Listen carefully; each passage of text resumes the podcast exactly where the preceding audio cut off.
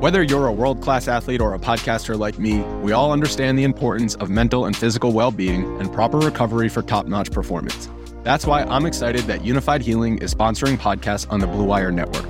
Unified Healing is a new and super innovative global network of wellness centers powered by Energy Enhancement System, or EE System. If you haven't heard of the EE System yet, then you'll want to listen up.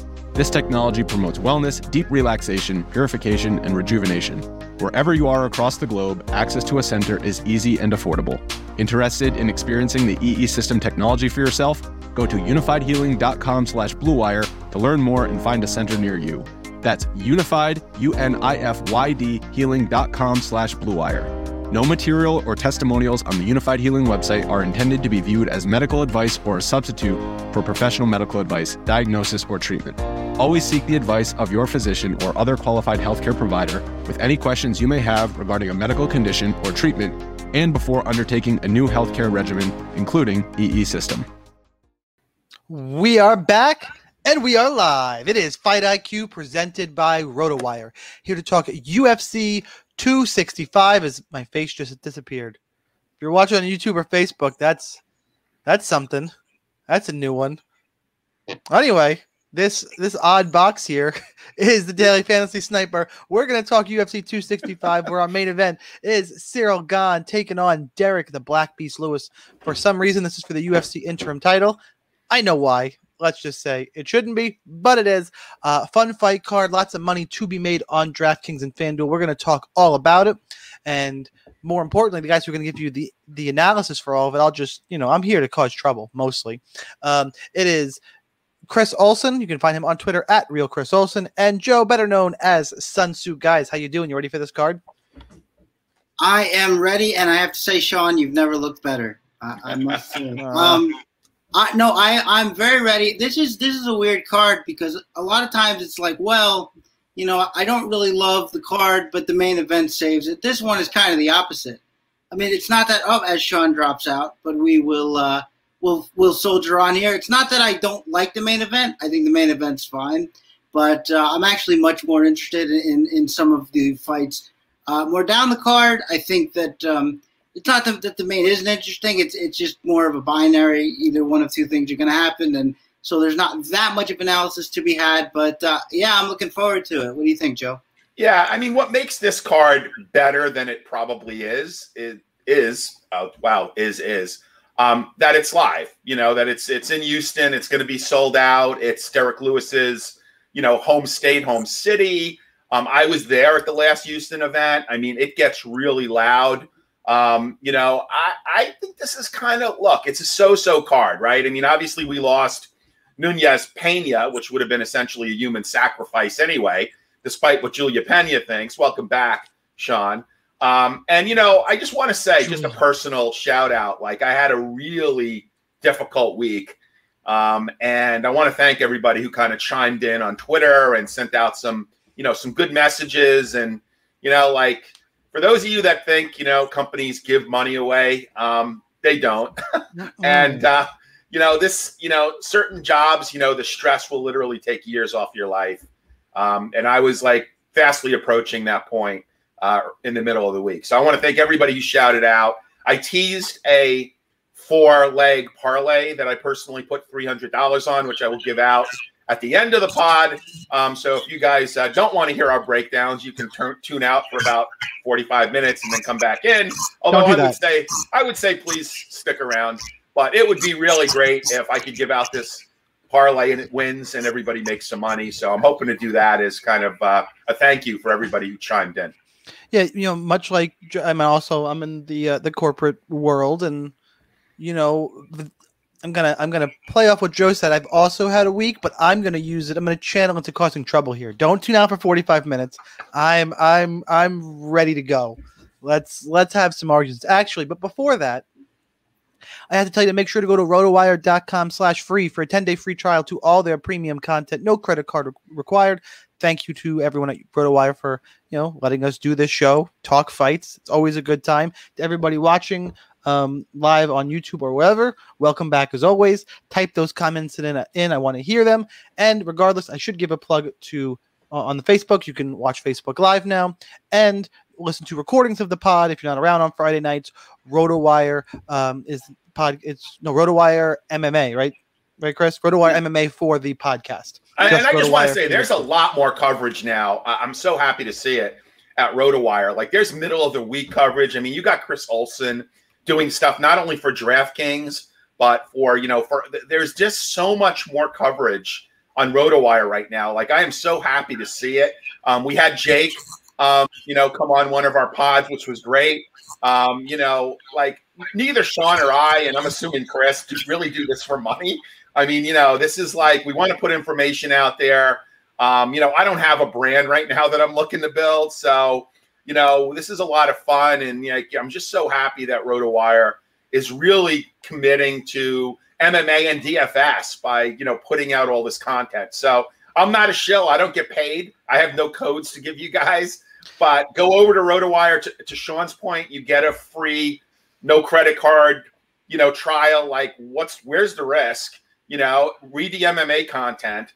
You know, I think it's really good and getting better. I will go as far as to say that, you know, as all the major providers of sports information out there that aren't specialty shops, you know, in MMA, Rotowire is right up there with what, you know, with the content that they're providing now in MMA. And that's in a big part to like Chris and Jake and like some of the people who I haven't even met yet. So just again, I'm not a shill. I get no money for steering people to the site. So I would just suggest read some of the articles, see if you like them. I do this for fun with these guys. I have a brand, but I keep it on the DL here because like I do. I mean, if you've in the MMA space, I do tons of stuff popping around, but this is the Rotowire space, and I'm happy to, you know, I want as the bigger players do MMA, if they keep doing MMA more, it really is good for everybody in the MMA DFS ecosystem. So I want to see everybody, you know, I'm glad Chris is writing more content. I'm always around to hop on podcasts and not just plug myself. I'm here to talk fights and have some fun. I think we do a pretty good show, and everybody at Rotowire, if you're watching this 6 minutes in for whatever reason, I'm seeing you next year in Vegas. It is. I'm going to, man. I'm making International Fight Week. I'm in. We're making it there. Chris, if I have to pay for your airline ticket, you're going to Vegas next year. I will give you frequent flyer miles, whatever you need to make the trip. I must say, I am not a great flyer, but I will brave the trip for. I'm going. And me either. I still do it, but we. I'm going next year. And the last point I want to make before we talk fights, you know, I haven't even discussed this with Sean and Chris yet, or Jake. You know, I am going to propose that we start bringing some guests on to do maybe a couple of fights. I mean, I've been talking to some people. I had some interesting exchanges last week, and I'm amazed that this person just happens to be a female. Get your mind out of the gutter. It was completely professional. Her name is speaking. How can I not? Her name is Christine. She plays everything in DFS, right? She is amazing. The research that she does, like, just blew me away. She's part of, you know, sites that, you know, Sean knows. You know, we got into a chat, and, like, she blew me away with her knowledge and how much time she puts into studying MMA. And, you know, she's one person that I want to have on to analyze a couple of fights. And there are other people out there that we talk to that are really intelligent that we should just get on. And you don't have to commit to a whole hour. Come on, analyze a couple of fights. Let's not get anybody too smart. I don't want anybody too smart. I mean, let's analyze a couple of fights. And, you know, she is on my short list. Christine, give her a follow on Twitter. I want to get her to come on and do a couple of fights. So we'll clear that. Now let's get to what we are really here for. All right, let's get to it. Let's get to a fight that I think we're starting off with one of my strongest takes on the card, actually, which is interesting and could be deadly from a DFS perspective. Johnny Munhoz, 9,100 on DK, $22 on FanDuel. Jamie Simmons is 7,100 on DK, $9 on FanDuel. Line on the fight right now for the curtain jerker, Johnny Munhoz -310. Doing a quick scroll, he is now the second biggest favorite on the card. And actually, come fight time, I think he'll overtake Ciryl Gane by the time this fight goes off. Good inside the distance prop, guys. I don't know about you, but I'm actually, because I said I have a strong take. I know I usually kick it right to you. Jamie Simmons sucks. He is I know he's a pro fighter, and yes, it's hyperbole. Don't come kick my ass, and but he's to me. Johnny Munhoz should starch this dude. Like, he could have put up a big score. The problem is Johnny Munhoz, I don't think is a you know, a top 15 caliber guy at any point in his career. I think he's going to be a serviceable UFC guy. He should smash here. So I'm going to be pretty heavily invested into him. It's a little bit scary, but for me, Johnny Munhoz is the play. I think it's basically UFC level talent versus non-UFC level talent. Chris, start us off this week. So I agree with you. I'm just going to give one note of caution, and that is we saw Jamie Simmons one time, right? He came in on short notice to fight Giga Chikadze. He didn't look good, but that was, and I think that was very short notice, like a couple days. And then we haven't seen him for, I think it's like 8 months. And so we don't know what he's going to look like. We don't really have any idea. And to Sean's point, it's not like Munhoz is a world beater. I do like him for his own grappling ability and the fact that he smothers his opponent. Jamie Simmons did not look good at all. I mean, he was touted as a wrestler, and this was when people were taking Giga Chikadze down. He couldn't even come close to getting him down. So it didn't look good at all, but these are the kind of fights, man, where these fighters can come in and look like completely different people. So with that note of caution out of the way, I agree with Sean pretty much wholeheartedly that I think that Munhoz should steamroll him here, but I will say that don't get caught by surprise. Have some Simmons, because if you don't, and he does end up looking better, nobody's going to have him, and he could break the slate. So there you go. Joe, who you got? Okay, so, yeah. I mean, look, I love Jamie Simmons' nickname, the Afro Samurai. I mean, he's got this Bruce Leroy look going for him. I also like the camp he trains at. Pure Vida is a competitor, Rufus Sport, in Milwaukee. They've got some good fighters training at that camp, so I think he's getting good training partners. Other than that, I do agree. I mean, you got a 10-1 Pedro Munhoz coming in here. I will tell you that everybody is going to know. I'm sorry, Johnny Munhoz Jr. There you go. Everybody is going to know pretty quickly whether my parlay hits or not, because this is the first leg of it. Johnny Munhoz Jr. by finish. Is the first leg of my parlay. I do like him here, but also to Chris's point, he's got all the advantages everywhere the fight goes, standing on the ground. He's got a reach advantage. He's got a height advantage. Well, actually, he might not have a reach advantage. I know he has a height advantage.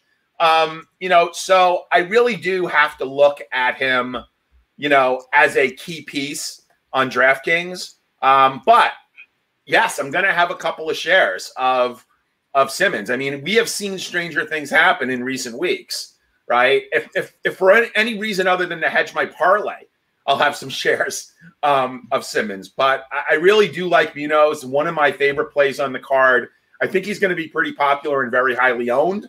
So have some Simmons maybe as a punt or a contrarian play. I mean, there's another contrarian play I like a lot further up the card, but I really do like Munhoz here. All right, next fight up. Everybody break out the chalk. Get ready to eat some, that chalky taste out of your mouth, because it's Victoria Leonardo at 7,400, taking on Melissa Gatto at 8,800. Line on this fight, obviously something's funky here, because I just prefaced that. Leonardo, -115. It is a pick'em. It's going to keep going up, I think. Fight does not go to decision, -150. Man, do you want exposure to this fight? Because Leonardo, big odds value, good inside the distance prop. Gatto, reverse odds value, and that meaning that she's going to be very low owned. And for what it's worth, Gatto is actually, according to Vegas, more likely to finish this fight. She's +150 inside the distance, whereas Leonardo is +275. So there's reasons to play both. Leonardo is probably a plug-in cash gameplay, quite honestly.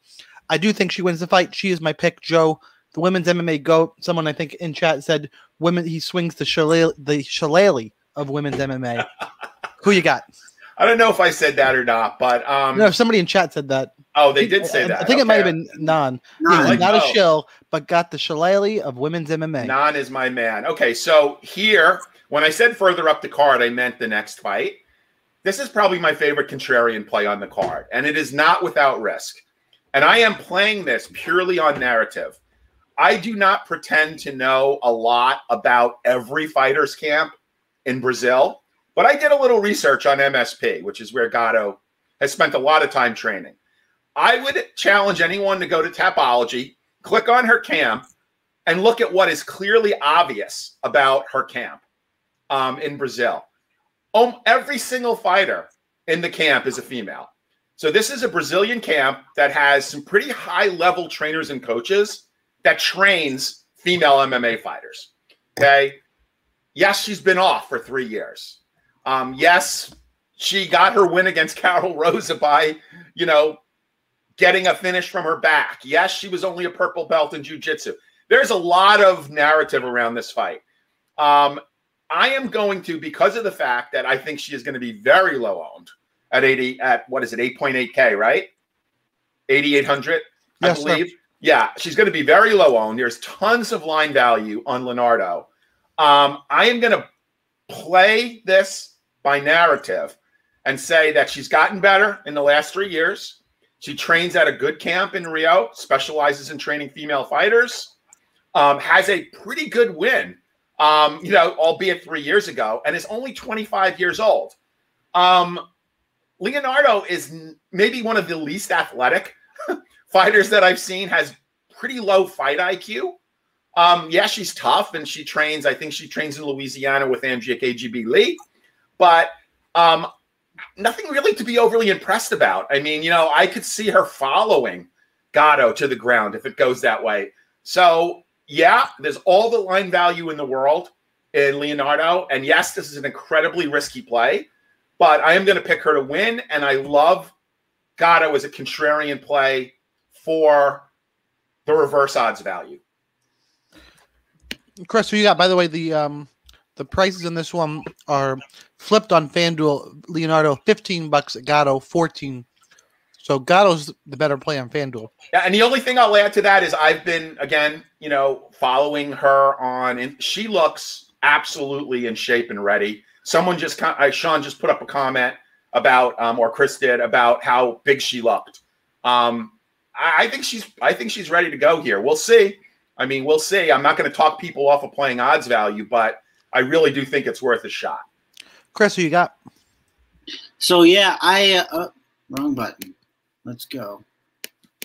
There it is. Yeah, so I agree. This is another one that could maybe come up and bite you. There is the path is laid out. I mean, I think Leonardo's going to want to take it to the floor. We've seen her wrestle. We've seen her try to wrestle. She couldn't get Fiora down to the floor. I think she's going to be a little bit stronger in this matchup, although Gatto does look big, as the commenter did say. I do think a sub from the back is not out of the question here. She also, Gatto has a strange draw where she was basically on her back the whole fight, but she was elbowing from the bottom, cut her opponent open, and got a draw. So what does that mean? That means at least she has an active offensive guard with strikes and submissions. So if the fight does hit the floor, it's going to be interesting. You know, the tricky part about this is if Leonardo wins with the wrestling at 7,400, she could put up a big score, and that that should give you pause about paying up. But a few shots at Gatto for that sub from the back in women's MMA, it's more common. We see it more often, and Gatto's proven she can do it. So yeah, a couple shares of Gatto, but Leonardo has to be the pick. Next fight up, Miles Johns, 8,900 and 20 bucks. Anderson Dos Santos, 7,300 on DK, 11 bucks on FanDuel. Look, I'm all about Miles Johns here. I don't think Anderson Dos Santos is very good. Your only win in the UFC is off your back. I take pause. He's the guy I believe who's in the UFC because he's friends with Anderson Silva, correct? Is that the ADS story? Am I thinking of somebody else? I think I'm thinking of somebody else. You are thinking of somebody else. Yeah. The Dalsim guy. What was his name? No, I think his last name is Santos in some way. Maybe I'm wrong. Anyway, it's not him. Either way, I'm not high on Anderson Dos Santos is the point. I think Miles Johns can grapple. For me, I like Miles Johns on DK, not so much on FanDuel. He is my play in this fight. Dos Santos, because of all the odds value on this card, I will have very little Dos Santos. Chris, how do you have it? Yeah, before I do, I want to put it up, and I want to say, everybody, do please smash that like button. And I'm a boomer. What does that mean? What are we doing? We're hitting something? Are you a boomer? Who said that? I'm definitely a boomer. I'm in my mid to like 30s with a child. I'm a boomer. Yeah, it's pretty much over. It's pretty much it. Oh, it's all downhill from here. Yeah, exactly. But no, it's funny, and our first major disagreement. I actually like Anderson Dos Santos quite a bit here. I don't. Why? I'm not big on Miles Johns at all. I think he backs up the cage too much. I think he shells up too much. In that fight against Kevin Natividad, it would be the same thing every time. He would back up to the fence. He would shell as he was getting hit, and he would try to grab a single leg to alleviate the pressure. Well, if he does that against Anderson Dos Santos might grab that guillotine. He can't just go on the single leg as he could. I think Natividad is a good jiu-jitsu player as well. Probably not as high level as a guy like Anderson Dos Santos. And we saw Anderson Dos Santos in that fight against who was it? It was Martin Day. That's it. Against Martin Day, I really think he came into his own in that fight. He was really pressing forward. I want you to back up like 3 seconds. Who was it against? Martin Day. Yeah, that's right. It was against Martin Day, who is he's not in the UFC anymore. We're talking about Miles Johns. Who are we talking about? I mean, at the very least, I think Miles Habib to you, sir. I think that Anderson Dos Santos can outwork him at the very least. Very low output. Going to let Anderson Dos Santos be the aggressor here, and I mean, unless he finds a big shot, has he even proven himself to be that strong of a wrestler? He didn't get Natividad to the floor. His back is straight up in the air during all of those takedown attempts. I don't know. We've seen people who are strong wrestlers not be good wrestlers inside the cage. We've seen that before. The guy at heavyweight who lost to Greg Hardy, who was a college wrestler, whose name I am forgetting. But point being, we've seen it before. Wait, you're talking Juan Adams? Juan Adams, yes, Juan Adams. There's so much other stuff wrong with Juan Adams, but I get your point. No, I understand. But I'm just saying, college wrestler, and also at heavyweight, where you would think, I mean, the wrestlers aren't that strong. You would think, but neither here nor there. I just think Dos Santos has a lot more ways to win. And look, I mean, Miles Johns was probably ahead in that Natividad fight, but was it? I mean, Natividad was coming on strong in that third round. He found one big shot. I just don't trust him to do that here. I'm going Anderson Dos Santos for the savings. I like it quite a bit, actually. There's so many other underdogs to pick, in my opinion, but I don't have to wait long to argue about that. But before that, Joe, who you got? Yeah. Before the fight got pulled the last time, I had quite a bit of Anderson Dos Santos. I mean, it was I can't even remember that far back, like the structure of the card. But, I mean, he was an underdog that had a shot.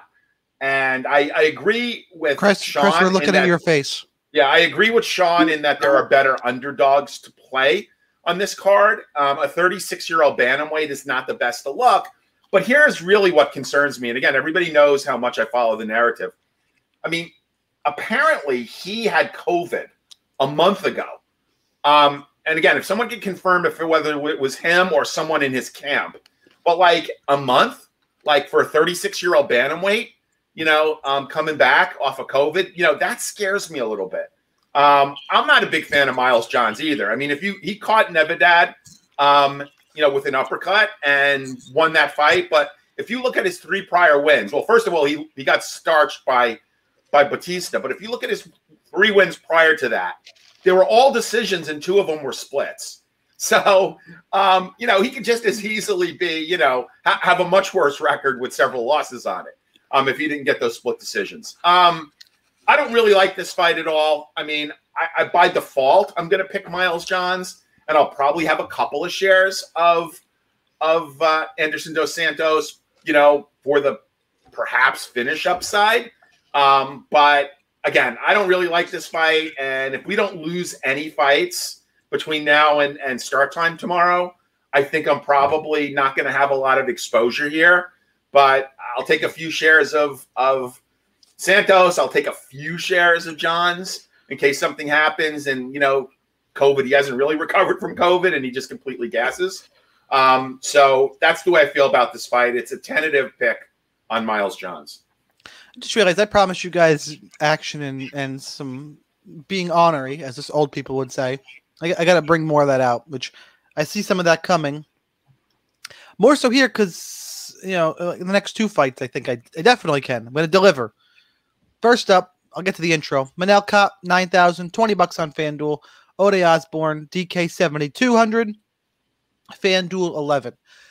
I like Manel Kopp to win this fight, but this fight I think is the if there's a fight being overlooked on the card, it's probably this one for DFS. I think you have some big upside here with both guys.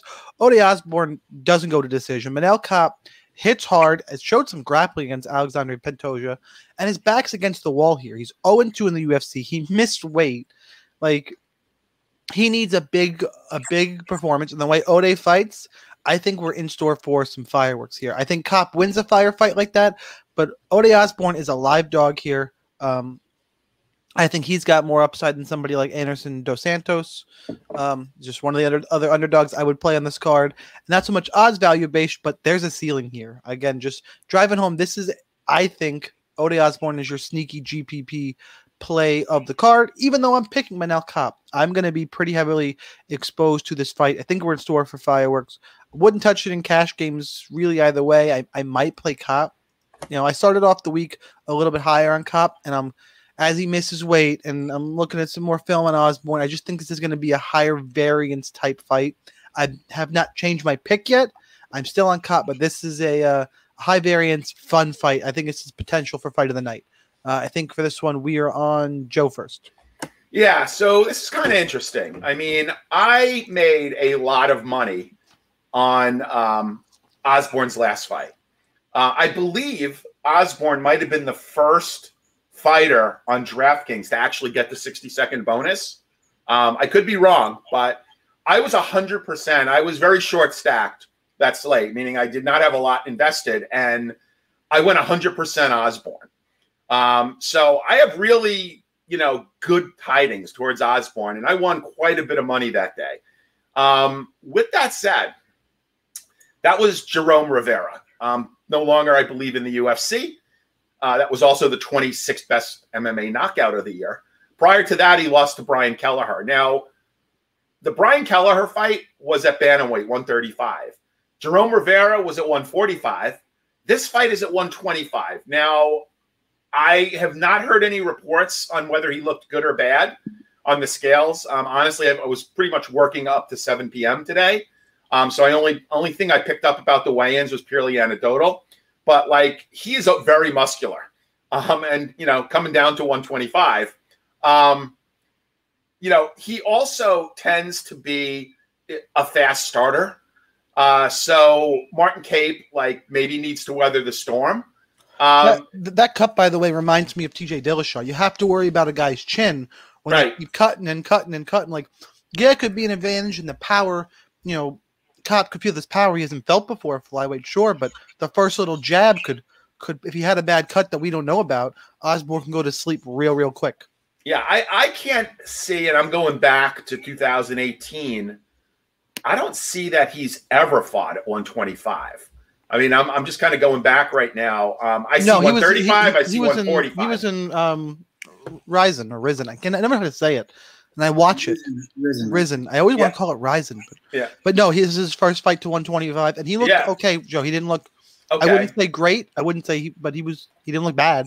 He wasn't Ryan Benoiting us. Yep. Now I like Kopp as well, but you know, having faith in Kopp is looking at this from a James Tahuna perspective, you know, it took 28 minutes. I'm going to start bookmarking how long each podcast. But come on, like, look, does it not fit here?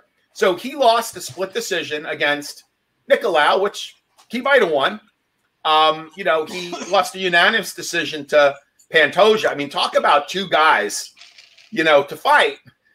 This is a major step down. So if you're playing, and if you like Kopp here like I do, you're looking at the level of competition. You're looking at how well he did in Rizin, and you're saying, okay, if he can't beat Odey Osborne here, he's probably gone. I mean, you know, 3 losses, 2 to real killers. Okay, give him a pass. 3rd fight, step down. Now, with that said, welcome to Bellator, sir. Yeah, now with that said, there's a lot of recency bias, and this is why people like Odey Osborne and why I'll have a few shares of him. Thank you, Jimmy, by the way. Yeah, thank you, Jimmy the Drunk. I love Jimmy. He goes out fast, but, you know, again, I am going to get sucked in by the James Tahuna effect here, and I like Kopp here, and I think he's going to fight better. He knows he needs to be more active. He knows he's likely, you know, fighting against the pink slip here. I can't imagine the UFC will keep him. You know, if he loses to Odey Osborne, I think he's going to pick things up. I, you know, again, we know that Osborne is typically a quick starter, but when he does lose, he tends not to finish. So I like Kopp. I like him inside the distance. I will say have some shares of Osborne for GPPs. Chris, who you got? Well, before I start on this, I see 3 people who wish we were every week, Ryan, Gene, and Aldo. Thank you very much. We appreciate you watching and that you like the show. I will say, and I should note, that it's actually Kopp that missed weight. I believe he said. Yep, 4 pounds. Yeah, that he ate some fruit, and that's why he missed weight. It was something bizarre, but yeah. But Chris, wouldn't you rather have a guy miss weight by 4 pounds than by like a third of a pound? Well, I mean, I think if it's like 3 or 4 pounds, that's not. I mean, I guess that's a lot, but 3 pounds doesn't really necessitate that he didn't try, really. I mean, I don't know. That's a lot at 125. Maybe it's not a lot at heavyweight. But. You're right. No, you're right. Yeah. It's one Derrick Lewis shit. That's all it is. 3 pounds of fruit. That's right. No, the funny thing about that, though, is weight cutting is so – it is – we're starting to talk about it more. It is the gnarliest part of the sport. It is. It really is. I would bet a lot of guys would say that the weight cut, if you have a lot to cut, is harder than a 15-minute fight with somebody trying to take your freaking head off. It's not just the fruit he was eating, Emmanuel. It's that when you're trying to, it's basically starve your body, get all the water out, no food. You're just having certain. Electrolytes is the word I'm looking for. You can eat the fruit, and it kickstarts your metabolism. That in a way you're trying to suck everything out. It's not that you had 3 pounds of fruit. It's that hey, your body's like hey, food, and things start going metabolically that you put on the weight. Now I'm not an expert in it. I know probably more than the average person, but it's not just that he ate 3 pounds of fruit. It's that he did something that wasn't on his plan. That these are very scientific plans at this point for most of these fighters.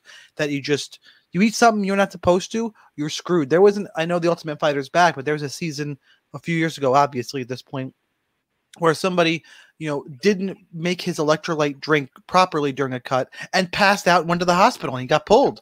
Like it is a really delicate thing, weight cutting. And I don't know what the right answer is. We do a whole other podcast about it, but it wasn't just the fruit, and it's, you know, it makes you wonder about Kopp. Is he all there? Is there something else going on mentally? Was it a simple mistake? Things happen. That's why narrative is good sometimes, and sometimes you go down this weird rabbit hole. In this case, 3 pounds, I'm not factoring into handicap in the fight. If it was more one, I guess that gray area of like, okay, he missed weight. Sucks for his 20%. Let's move on. I don't think it impacts the fight breakdown. All right. Can I go now? Thank you very much. That's all right. No, I thought it was an interesting side. It was. Everybody learned something, but now gangway for the analysis. But I actually like Osborne here. I liked him before the weight miss, and the reason is, like, we've seen how inactive Kopp can get and stuck on the outside, and Osborne's got that big reach for this division. I think this one I think is 5 inches, if I'm not mistaken. So, I like that about this. If this does hit the floor, Odey can use his jiu-jitsu.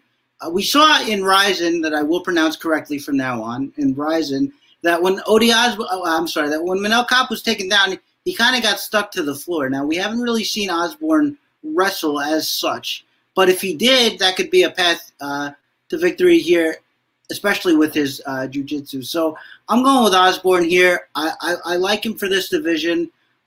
It's, you know, it's kind of weird to get a handle on him because his first one was Kelleher, and that ended quickly. And then you had the Jerome Rivera, that ended quickly. I still like what he brings to the table from his Contender Series fight. I think he stacks up well for this division and in this matchup, and I'm going Osborne. All right, I'll keep the science lessons to a minimum. Jeez. Tough crowd in here. Try to be entertaining.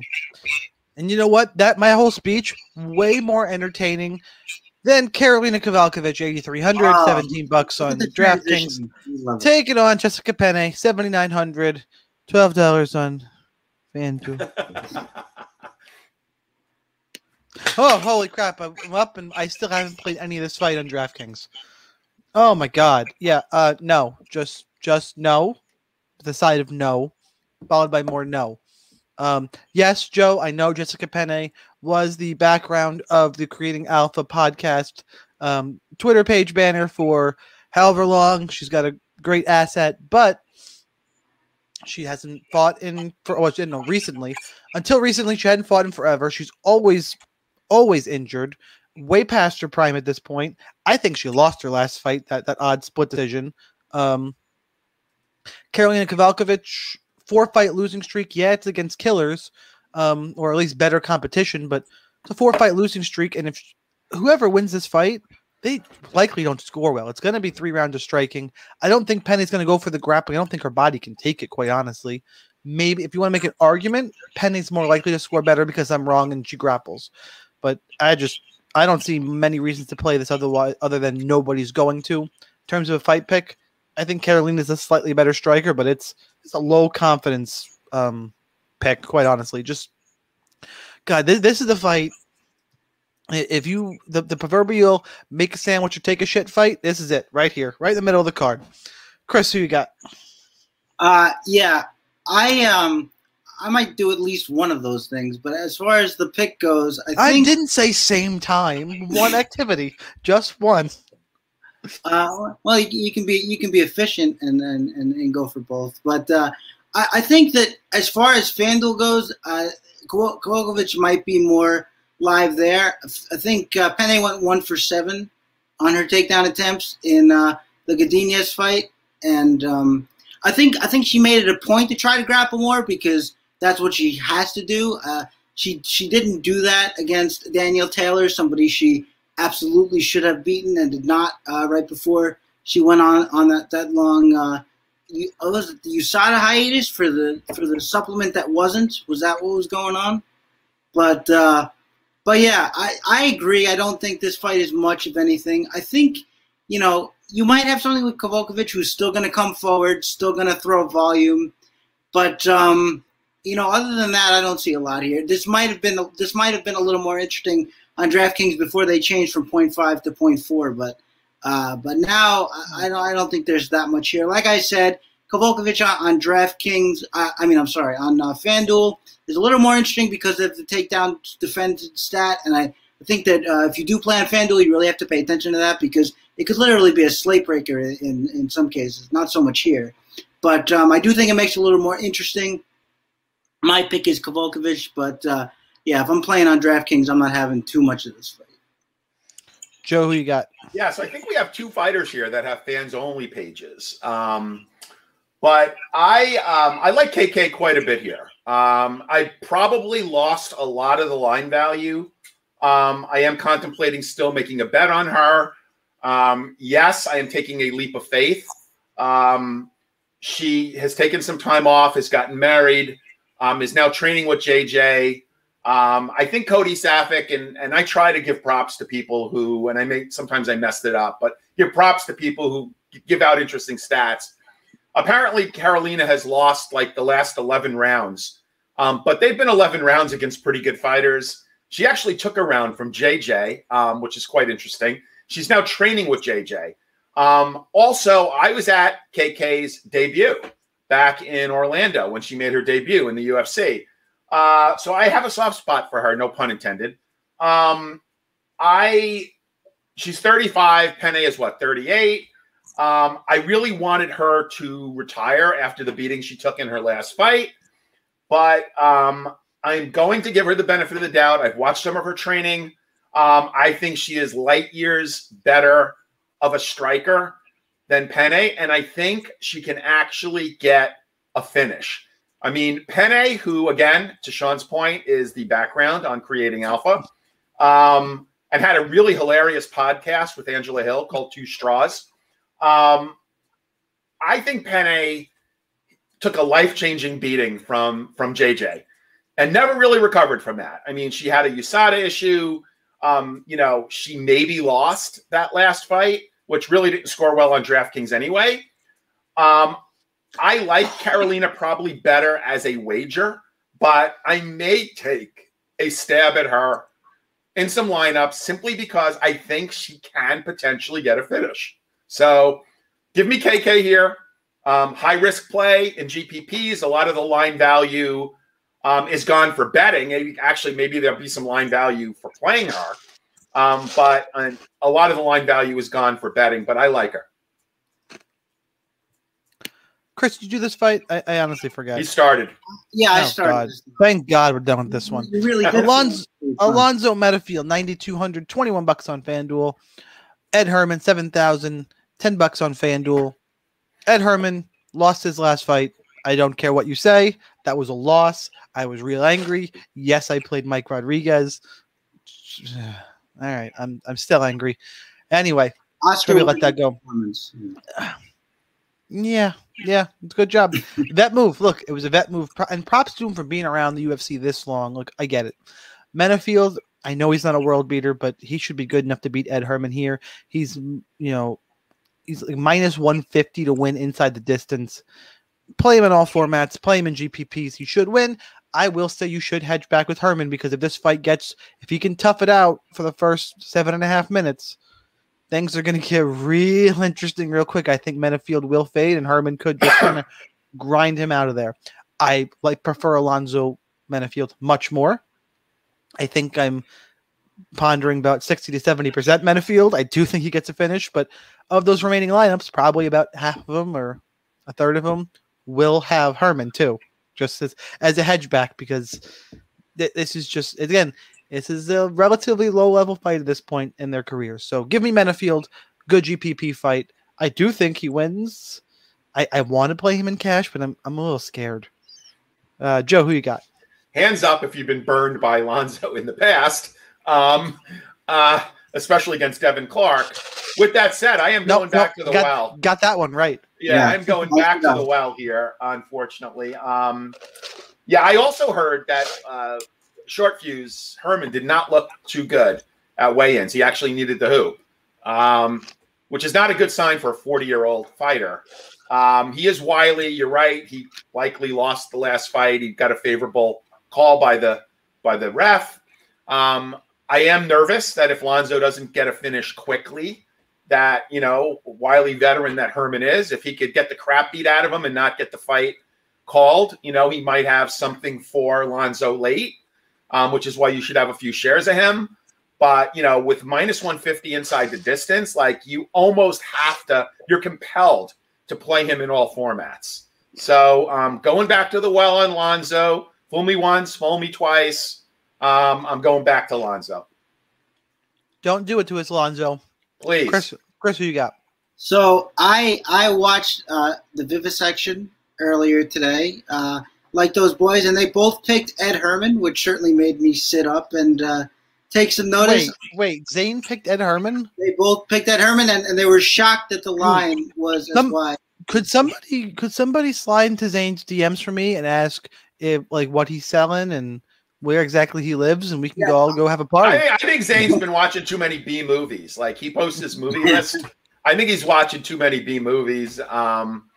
I'll eat my words. I'll eat my words if Short Fuse wins, but I think he's been watching too many B movies. Well, for me, I mean, I agree. I'm big on Alonzo here. I just think, I mean, the speed difference it's a different stratosphere, right? And so when you think about Devin Clark and you say, well, he grappled with Alonzo Menifield and Ed Herman could do that too. Well, but at least Devin Clark is athletic. I mean, Ed Herman is just, you know, sort of waddling in the cage. Almost lost the fight to John Volante. That was just them slugging it out with each other. And I just think that, look, so much faster, so much more explosive. If he survives, sure. But what we saw in that Devin Clark fight was, you know, Alonzo Menifield was tired. He never gave up. He never wasn't in that fight.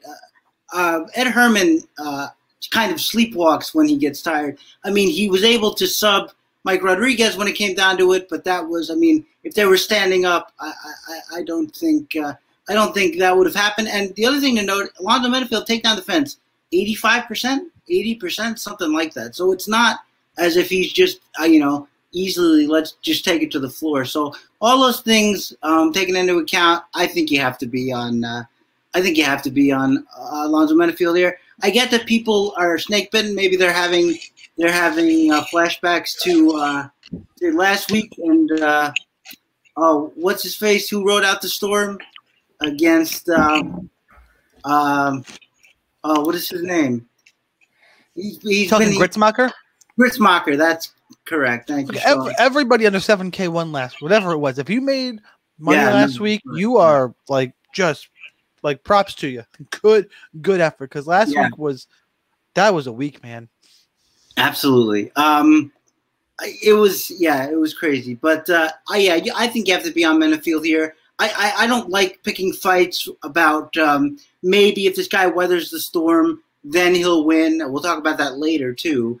I mean, you have to mention it, but I don't think you can pick fights on that narrow margin.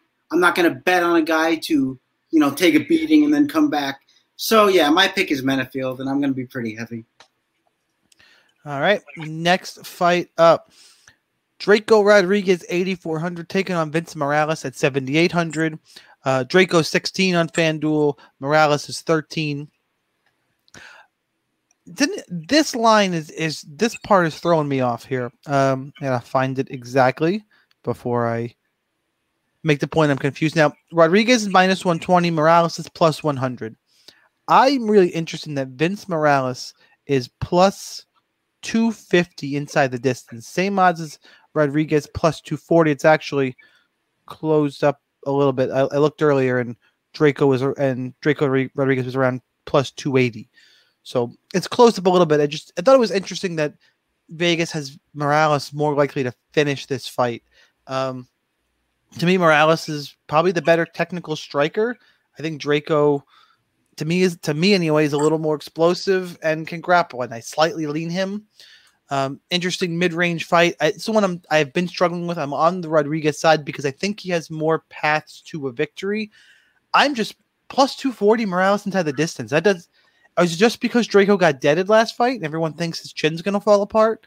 Like, that's weird. Morales is that high inside the distance to me. So I'm interested in your guys' take on that line in particular as you're breaking this down, because that number makes him a really interesting GPP play, which I wasn't thinking early in the week. Chris, who you got? Yeah, so I mean, I don't really get that either. I mean, it's not like Vince Morales is any kind of finisher, and you know, it's a weird number. Yeah, I mean, and anybody can get finished once. Like, I would never look, especially a fight where he's winning the entire fight and then gets hit with one shot. Basically, what was one shot, and gets floored. You know, I have to see that more than once before I call it a pattern. And even if I did, sometimes it's just a matter of your weight cut wasn't that good. Looping back to the subject of weight cuts, I mean, how many times have we seen it? Oh, this guy's chin is terrible, and then he withstands it. I mean, Andrei Arlovsky is the famous one, but we also have every time I look for somebody's name, I can't find it. The guy who got knocked out by Hammer Fist at flyweight, and then Randy Brown, Matt Schnell, and then good old yeah. And all of a sudden he has a chin now. There was a time in Matt Schnell's career, there were 3 or 4 fights in a row where a gust of wind put him unconscious, and then he comes back and has a chin. So I don't like calling fighters chinny. I try to avoid that if I can. I'm going Draco here. I think he's the slicker kickboxer. We saw Morales get his leg kicked off by Chris Gutierrez. I think Draco can do pretty much at least similar things. I don't really love Morales anywhere. I think he can do a little bit of everything. I don't think that's going to be enough here. Draco is pretty good at submissions if it does hit the floor, but I expect it's going to stay on the feet, and I like Draco to take this one. So who you got, Malfoy? Okay, so I'm going to go off on a quick tangent, really quick. Nan posted that he won last week for the first time in a while. I knew that was going to get to Joe. So you guys know how infrequently I stack in cash. Something told me that the cash stack in the main was good last week, and I did it, and it really paid off and saved my ass in cash games, stacking the main. So I'm not going to say I won, but I'm going to say that it could have been so much worse if I didn't stack the main in cash. Now I'm going to tell you why I would never bet Morales. And the simple reason is this: win, lose, or draw, Morales goes home to the uber smoking hot Shino Vanhoos. Shino Vanhoos is an Invicta fighter. She's an atomweight. I knew you were going to do this. I knew this was coming. She's an atomweight. She fights. She's recovering from knee surgery. I just can't trust anyone that gets to go home to that. Like, how are you even going to focus on fighting? That and the fact that he was destroyed by Gutierrez. I mean, his cousin is Ricky Simon, yet he doesn't wrestle. The last time we had somebody with a super hot wife fight, it was Joe Benavides, and he took a nap mid fight just to dream about Megan Allen. Yes, and again, this guy being related to Ricky Simon, having a wrestling pedigree, and having tried no takedowns in the UFC, I don't get it. I'm on Draco. It's not a highly confident play, and of course, you know, if you're mass entering, you want to have a share or two of Morales, but I just can't back a guy with that hot a girlfriend. Shino Vanhoos, lucky you is all I have to say. That is a novel way to pick fights. I will say that's a difference. Yeah, well, yeah, it is. Next fight up. How are we going to follow that? Oh, you know what? We get a guy who would say all those things and more in the cage. Bobby Green, 6,900. He's $8 on FanDuel. Rafael Fiziev, 9,300, $22 on FanDuel. Look, you want a dog who's going to fight for your money? That's Bobby bleeping Green. Like, I'm a fan of Bobby Green. There's some guys who talking annoys the shit out of me. For whatever reason, Bobby Green does it, I laugh the whole fight. Like, he amuses me. And he's a dog. He showed he could grapple a little bit. He can strike. Now, Fiziev's going to be the better striker, more power. Could put Green down, but Green is tough. And if he makes this a dog fight at 6,900, if no dogs win, which is tough to say because... yeah, there's so much odds value. Someone's going to win, but I do think he's live. Like, he can, Fiziev is predominantly a striker. If Green can find a way to grapple here and close the distance, eat a couple shots, he's a live underdog.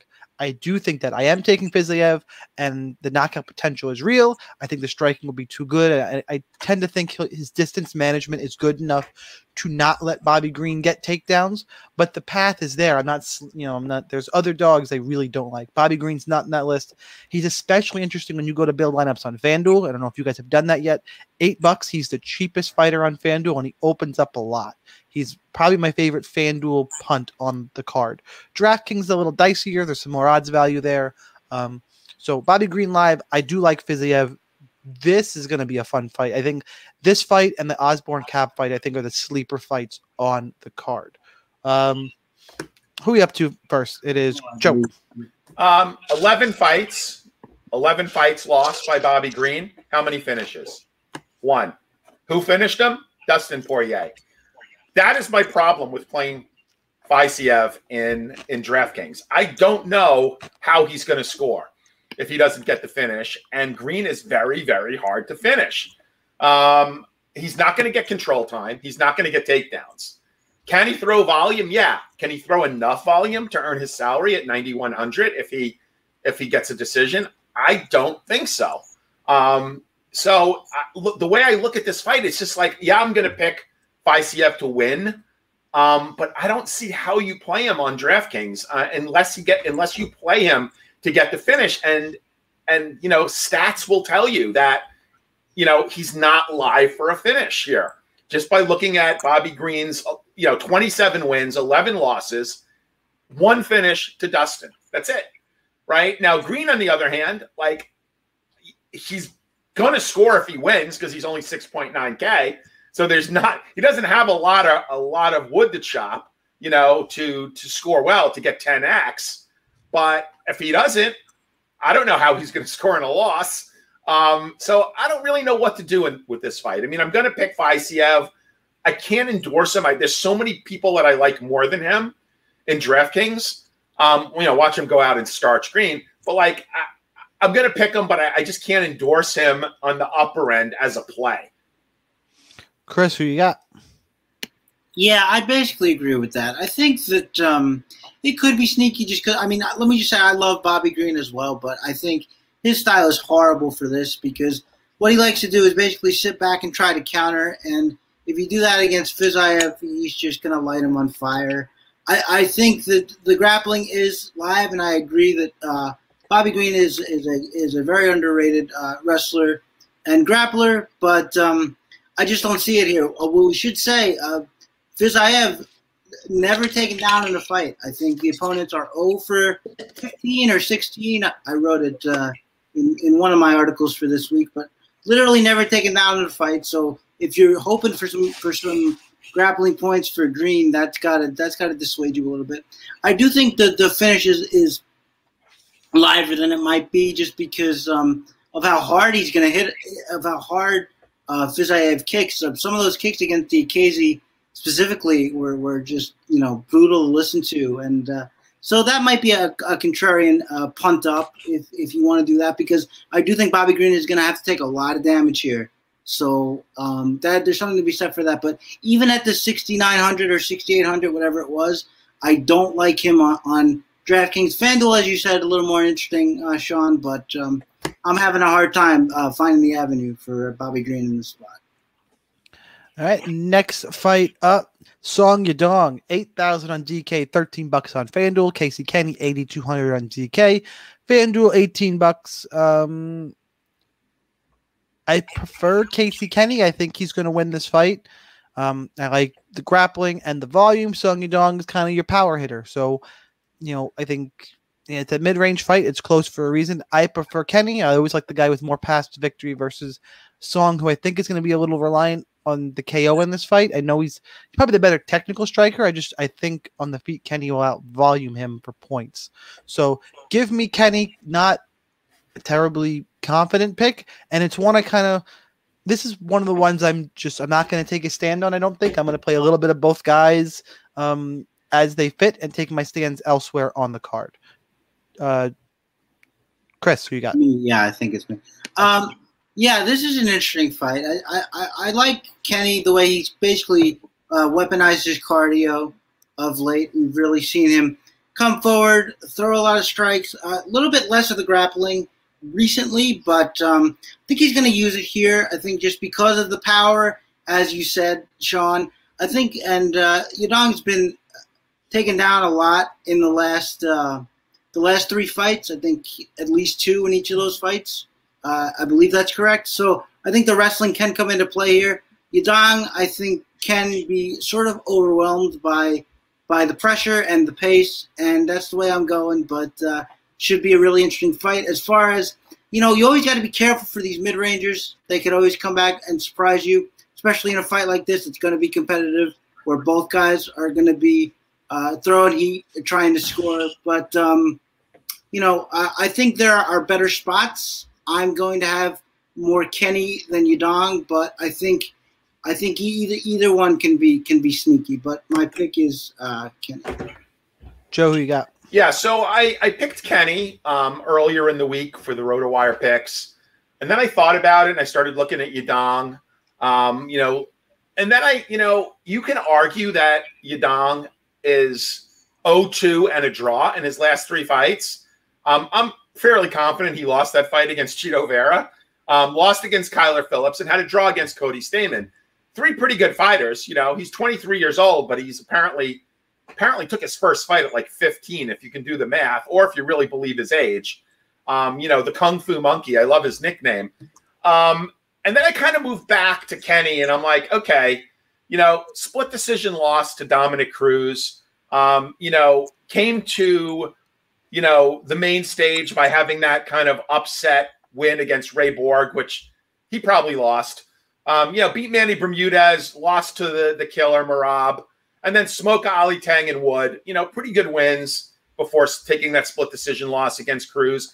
I do believe that this is a fight you should have some shares of both fighters in DraftKings, but I am going to stick with my pick of Kenny. I do think, to Sean's point, he has more ways to win. So give me Casey Kenney here, but have a few shares of Song in GPPs. All right, next fight up, we have Tecia Torres, 8,700, Angela Hill, 7,500. Torres, $19 on FanDuel, Hill, $12. I won't give them the fall asleep treatment, but it's damn close. Look, I think Tecia wins the fight. Again, I just think Hill is more playable on DFS because she's cheaper and sure, she's live. She'll have enough volume. You know, she throws a lot. I don't want to play Torres for the price, so Torres is my pick. Hill, I think, is still the better play. Relatively close fight. One I didn't break down a ton because I saw the prices. I know who they are. Like, it seems like a pretty straightforward one to approach for DFS, even if your pick on the fight is slightly different. Joe, who you got? Yeah, so this is a rematch 6 years in the making, you know, with Torres winning the first fight. They're both different fighters. I mean, Angela Hill, look, she has got other things on her mind. You know, she's 36 years old as a strawweight. She's got a gig with the UFC. You know, which is probably going to pay her more than she's ever made fighting. She's personable. You know, they like her. It adds a level of diversity to their broadcasting team. You know, and great, you know, she also maybe has a better record than, you know, you would think. I mean, you know, she possibly won that fight against Waterson.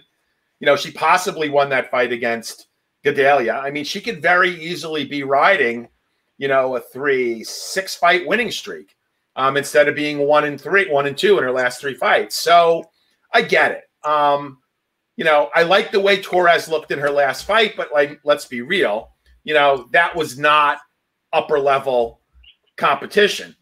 You know, Torres kind of needed that win. You know, she's 31. You know, I thought maybe she was close to retiring.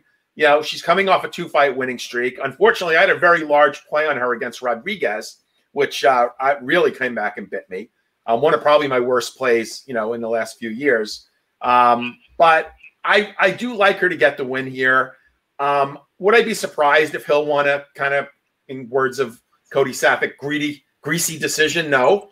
But I like her for the win. I don't think this fight is very playable in DraftKings. I really don't see a finish here. I would probably go with what Sean said in that Hill is maybe easier to play if this goes to decision because she's cheaper, but I don't really have a ton of interest in this fight on DraftKings, but I do like Tecia for the win. Chris, who you got? Yeah, I don't have a ton of interest either. You know, I always want to play Tecia because in my brain always thinks of her as a fighter who just my brain thinks her as the fighter who showed up in the last fight, who throws a ton of volume, is really active, and then gets takedowns. Then you remember who it's against, and you go, oh, okay. Then you look at her other scores, and you go, oh, okay. You know, that's not always the person who shows up. But, I mean, I don't think she's crazy as a cash play because I think that she can get that volume. I do think she's going to win. I think that historically fighters who have been able to back Angela Hill up and pressure her, have had a lot of success there. I'm not going to have a lot of this fight either. I might take a couple shots on Tecia just in case she decides to keep that activity level up, but otherwise, I'm just going to give it to Pasadena. All right, next fight up. Vicente Luque, 8,500, $15 on FanDuel. Michael Chiesa, 7,700 on DK, 15 on FanDuel. I've seen obviously the line is closed and Chiesa seems to be getting a little bit of love and it's a pick 'em, and I'm on the other side of this one. I've got the reverse odds value, much like Joe Zangado. I'm on Luque here. Look, I know Chiesa's looked good in his foray in up at welterweight. My issue here is I actually, and Chiesa's been pretty selective about the fights he's taken. I don't think this is a good stylistic matchup for him. Luque, oh, Chris just dropped off. Interesting. That's not Chris. Hi, Alan Seslowski. I know who you are. You're on mute now. Anyway. I'm back. Luque hits real hard to striking. I think he's the better striker. They end up a war. I think Luque could really hurt Chiesa. Chiesa, you know, his grappling is good. Luque is no slouch grappling. And the way I see this playing out is Luque is going to land something big on the feet. Chiesa is going to shoot a sloppy shot. And Luque has got a nasty Darce choke and Anaconda chokes. Like, he's really good at those chokes, particularly the Darce. I've seen him hit many times. So Luque's my play here, and Chiesa's getting a little bit more love than I would expect. Sure, I know Luque's shown a little bit, you know, some vulnerabilities from the guy who thought was going to be a top 5 guy. He's probably, I think he's that kind of borderline. I think he's between 5 and 10. He puts on fun fights. He can swing. He can do a little everything. He's entertaining. I just stylistically, I like Luque here. Chiesa, sure, could he get a takedown and end up on top of Luque? I guess it's possible. I'm just having a hard time seeing it play out. We saw Kevin Lee choke out Michael Chiesa. It's not like he's the world's greatest grappler. He's above average. He's good. I'm on Vicente Luque here. I think he's got more pass to a finish and a big score. Chris, who you got? Yeah, I'm all over Luque here. I'm not ashamed of this one. I'm not skittish about it. Look, I was not that I'm skittish. It's that everybody else seems to be picking Chiesa, which is weird. No, I know, but in those moments, you know, I take it as a badge of honor to go on the other side. You know how it goes. But no, I think that I was looking at Chiesa's you know, history for this fight. Who's the biggest puncher he's even fought? It's either Jorge Masvidal a long time ago or Ally Quinta a really long time ago. So I mean, he hasn't really faced a lot of big finishers, and Luque is that. And Luque is going to hit really hard. The other thing is that we really haven't seen anybody control Luque on the ground, at least not recently. You know, so we'll see how that goes. As far as your point, Sean, to the sub off the back, look, we saw Anthony Pettis do that, and I think that Luque can do it too. We saw Jorge Masvidal choke him out again. That was a long time ago, but as you said, Kevin Lee. So it's not like. Chiesa is invulnerable to those ground subs. Carlos Condit almost armbarred him, came very close. So I think those subs off the back are very live. Michael Chiesa has always gotten hit too much, has always just relied on the fact that he can sort of wade his way through it. I don't think he's going to be able to do it here. And look, if he can take down Luque and control him, go ahead and take my money because I'm going to need to see that first. I don't think it's going to happen. I'm on Luque very big, and we're just going to see how it goes. Joe, who you got? Yeah, I'm going to complete the trifecta here. You know the last time Luque was controlled on the ground? 2013. He was 21 years old. He is an accomplished black belt. I will say he's a higher-level jiu-jitsu fighter than Michael Chiesa, but he doesn't use it. He doesn't have to. I mean, you know, let's not forget, look at who Luque has lost to. Stephen Wonderboy Thompson. I mean, you know, Leon Edwards. Those are his two losses. Now, yes, he's taken damage in fights, right? I get it. But is Chiesa the one that's gonna strike him and hurt him? So what is Chiesa's path to victory? Everybody is saying Chiesa by sub.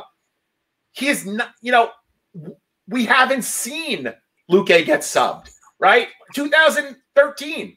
I mean, he's an accomplished, his primary martial art coming into the MMA is Brazilian Jiu-Jitsu.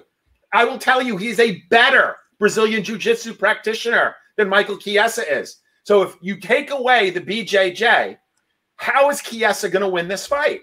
Okay, yes, maybe he'll get some takedowns, but all it's going to take is 1 or 2 striking exchanges, and Luque is going to light Chiesa up. I am not saying don't have shares of Chiesa. There is incredible odds value in Chiesa. So I will have shares of him. But I am in on Luque here. I think this is going to be a relatively easy fight for him. You know, and I think he's going to get the win, and I think he's going to get the finish. Next fight up, we're on the co-main event. Jose Aldo, 8,600, taking on Pedro Munhoz at 7,600. Aldo, $16 on FanDuel. Munhoz is 14. I'm going to keep on picking against the King of Rio. I'm on Pedro Munhoz here. I think, again, stylistically, it's a bad match. It's not any huge disrespect towards Aldo, which I've seen people going on. Why is everyone disrespecting Aldo? I know he's among the featherweight goats. I know he's looked good at bantamweight in terms of making the weight look good. Today should have been with the nutritionist forever. I kind of blame that on Nova Uniao and some of their shenanigans from years ago. That's the camp, which we all had, was a lauded camp for a long time. I think did a lot of harm to fighters rather than good in the long run. Anyway, Pedro Munhoz, I think he can make this a dog fight. I think Jose Aldo, I think he might look good in the first round. I think Munhoz is going to take over late. I think he lands big enough that he could hurt Aldo. We've seen Aldo hurt plenty of times. He lands big enough to hurt him on the feet. I think he's got better cardio. I think he's got a better sub game. Should Aldo start to get tired, he can get takedowns. There's all these paths to victory here that I lean Pedro Munhoz, and he's $1,000 cheaper on DK. He is my preferred play for sure. Joe, who you got? Give me the Young Punisher. Favorite play, sub 8K. I like him to get the win here. I think he will work leg kicks. I think he will work him to the body, potentially live for a finish, although Jose Aldo is tough. He seemingly did okay making weight at 135.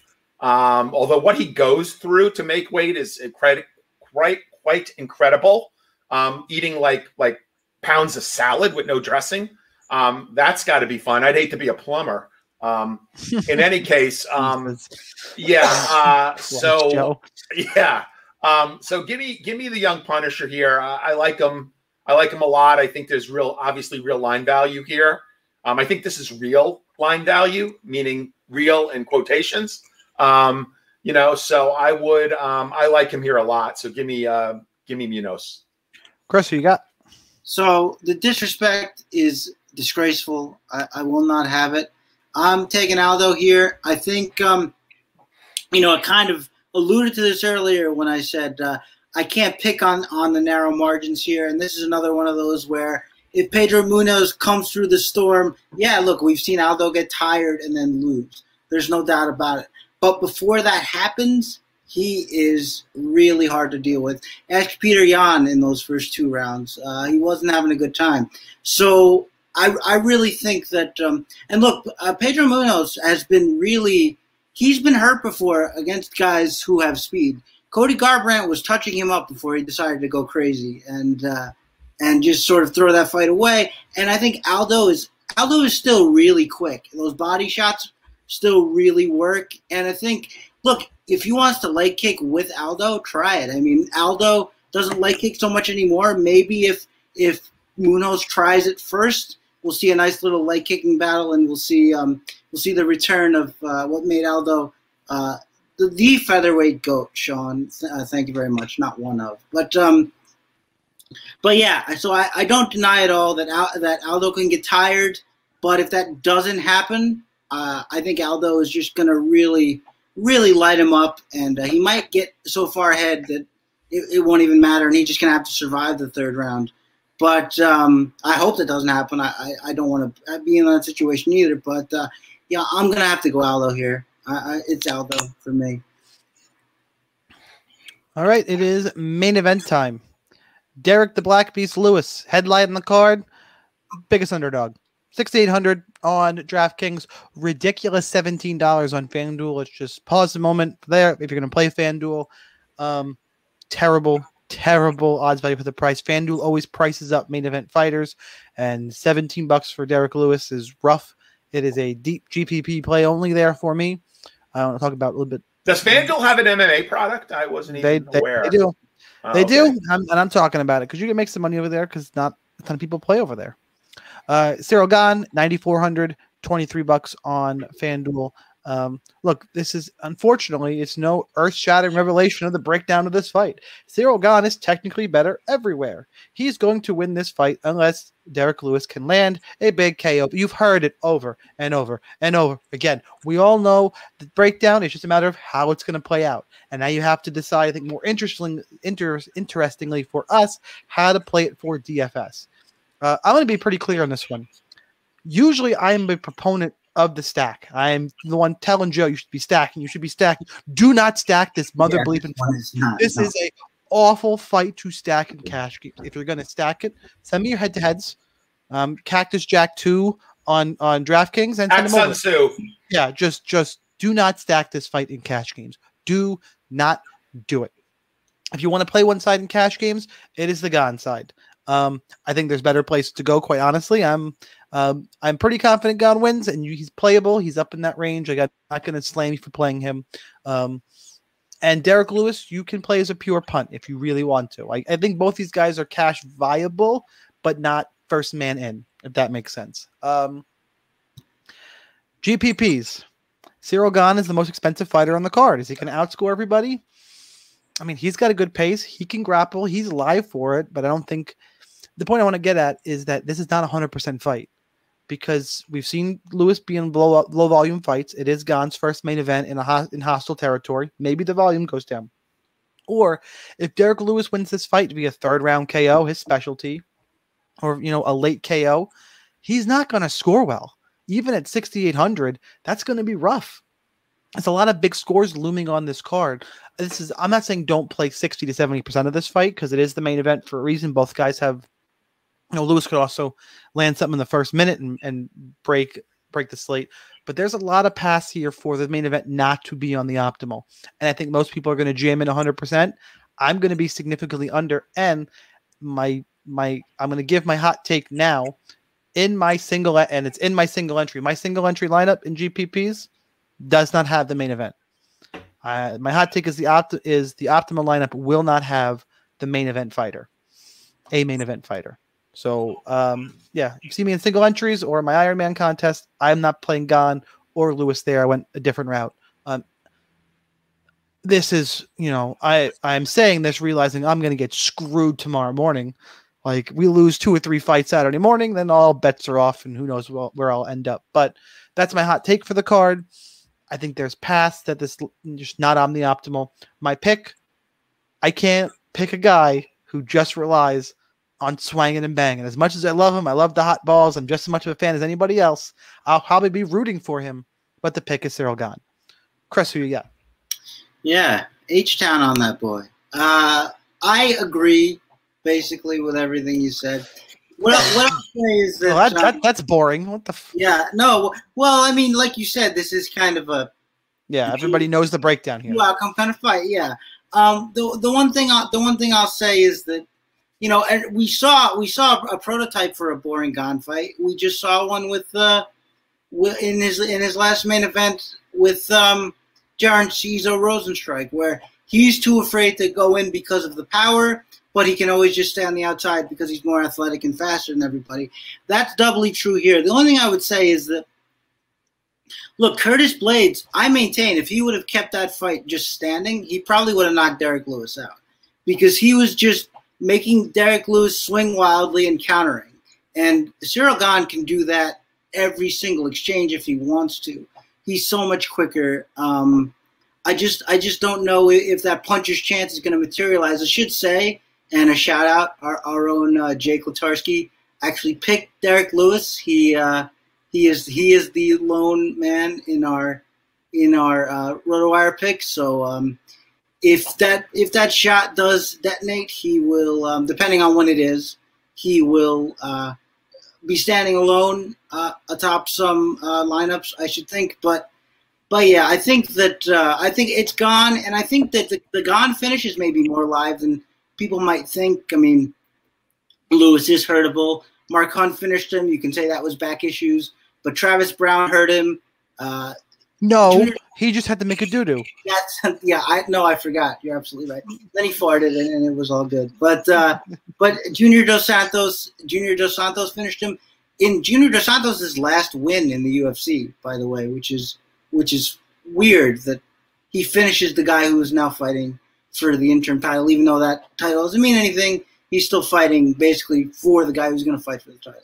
But I think that the finish on the Gane side is maybe a little more live than some people might expect. I'm not going to have that much Lewis because I just don't see – like the puncher's chance is – it's on a sliding scale, right, depending on the opponent, and I don't see that many avenues for that just based on the speed of Ciryl Gane. So I'll have a few, but as Sean said, even if he lands it, you don't know what it's going to do. Pick is obviously Gane, and the only thing I might say is that maybe the Gane finish is liver than you might think, so maybe have a little bit more of him, but otherwise I basically agree with Sean said.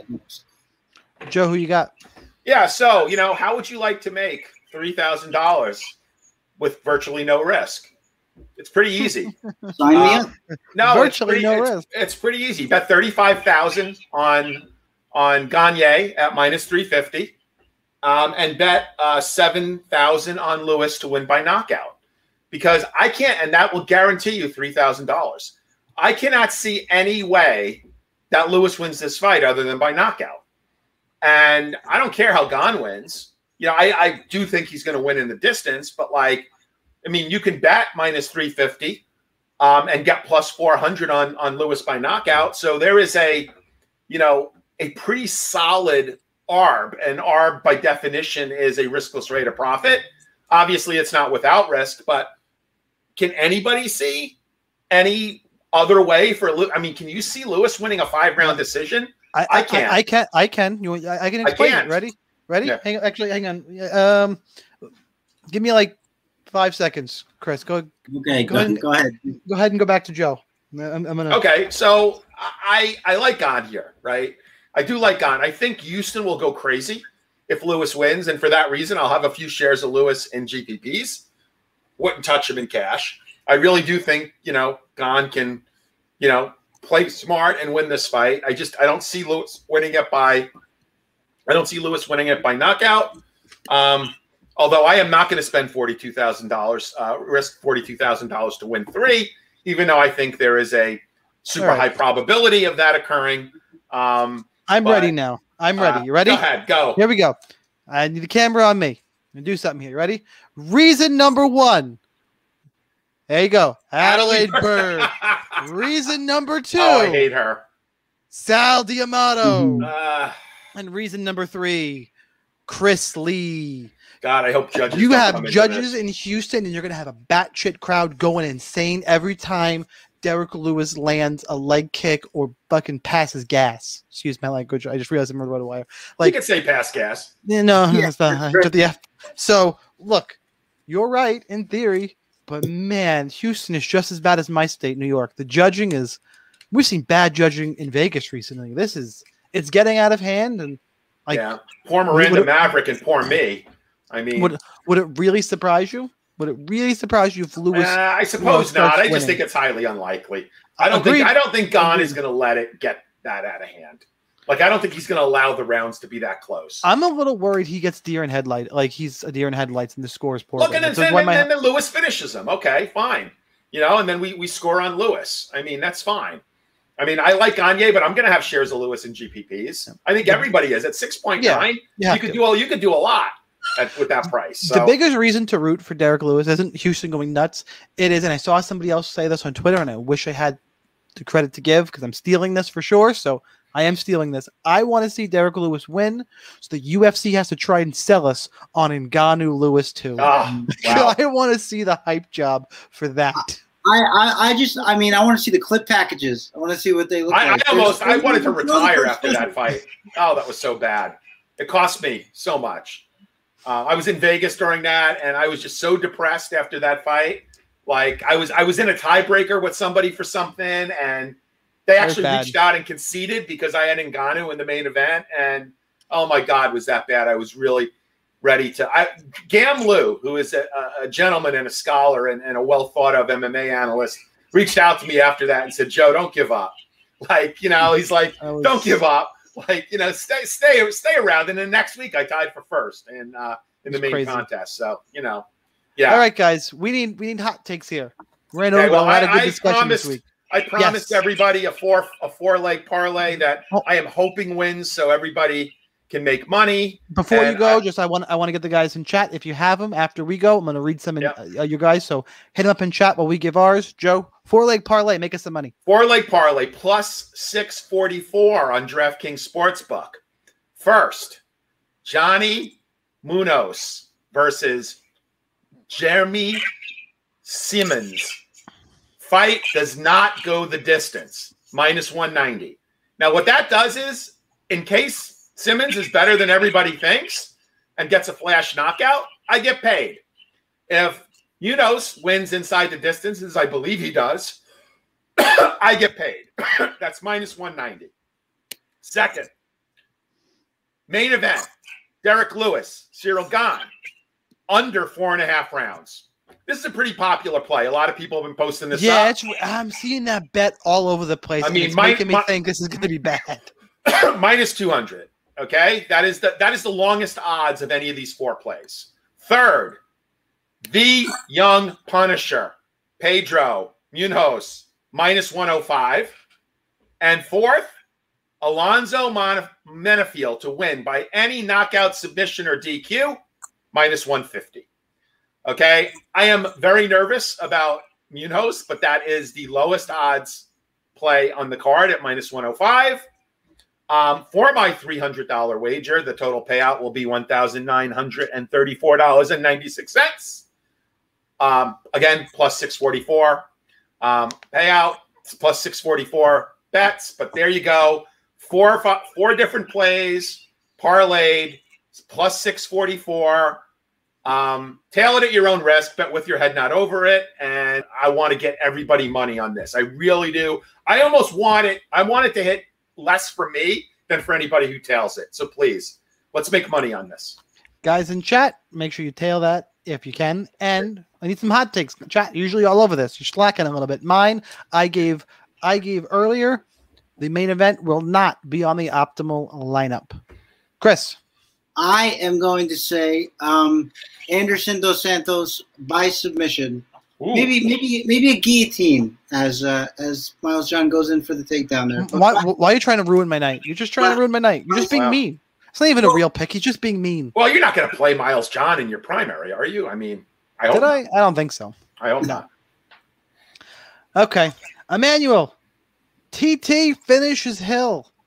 I like it. See, that was... And that's.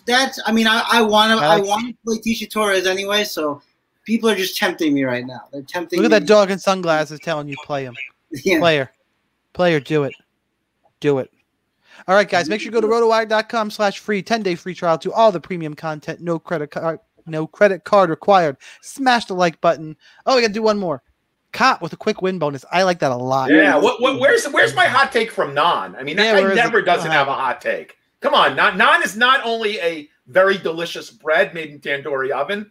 Naan is a long-time, watcher of our pod. So come on, Naan, where's your hot take here, my friend? He may have fallen asleep. Naan is so much smarter than me that in any given exchange, I maybe understand 30% of what he says. That's how smart Naan is. I like Jimmy Cop via sub. Wow, all these guys Cop. Ooh, I like that Jimmy. Final goal to get a. We're getting specific here. Club and sub. Okay, that's I like it. I like right, the Jimmy. Play. All right, guys. I gave you the outro already. I'm gonna tease. If you saw it on Twitter, I gotta talk. Joe, you have to hold me to this. I want to put it out. I want to have some kind of live event. DraftKings isn't gonna hook us up. We need to, whether it's at your house or not. I'm gonna open your house up to. The MMA community is a bit much, but we could definitely organize some type of MMA. Live event. I know we talk about. Well, Sean, wait a second. Weren't you party to, like, I have? There's a community center where I live that can be rented out. I don't think I saw that. Yeah, so I was actually, I was talking to when I had Mike, great guy by the way, absolutely awesome guy. When I had Mike over here and John Stargarian, we talked about it a little bit, and we can rent this community center thing. And, get a big screen, Mike's got a projector. We would just need to rent the screen and then figure out how we could, do the pay-per-view, do the stream with ESPN Plus and, maybe get a few other TVs and, figure something out. So there's a possibility to do something, it would take a lot of planning and it would be really, look, anybody who wanted to come could come, but tri-state, I had a lot of people reach out. I think it could be pretty cool. I'm down to help organize this. We have to come up. I think me and you need to discuss details. Who, yeah. If we're gonna do qualifier, if anybody can enter the contest, we gotta figure some of this out. And I think we will nail that down. But I wanted to say something here to kind of hold our feet to the fire. I do really want to do this. I am talented with planning, event planning. It's past life, past career. I can kind of pull on some of that, and I think we can make this happen. So. More details to come on that, guys. Yep. And I want to, well, since we stalled a little bit, I'm going to read a couple more hot takes. Aldo Estrada, Bobby Green wins in round 3, he meant, if you go to the next one. Bobby Green in round 3, I like that. And drags it a dogfight. I think it's not the craziest hot take. And the last one, I'll do Jimmy the Junk one more time since he's been good all podcast. Hill beats Tecia and Pennington does a heel turn and leaves the cage with Hill. Oh my God. I don't believe it. On that note, guys, for these guys, good luck in your contests. We'll see you next week. Come on, Raquel Pennington. Peace. Thanks, everybody. When you need mealtime inspiration, it's worth shopping Kroger, where you'll find over 30,000 mouthwatering choices that excite your inner foodie. And no matter what tasty choice you make, you'll enjoy our everyday low prices, plus extra ways to save, like digital coupons worth over $600 each week. You can also save up to $1 off per gallon at the pump with fuel points. More savings and more inspiring flavors make shopping Kroger worth it every time. Kroger, fresh for everyone. Fuel restrictions apply.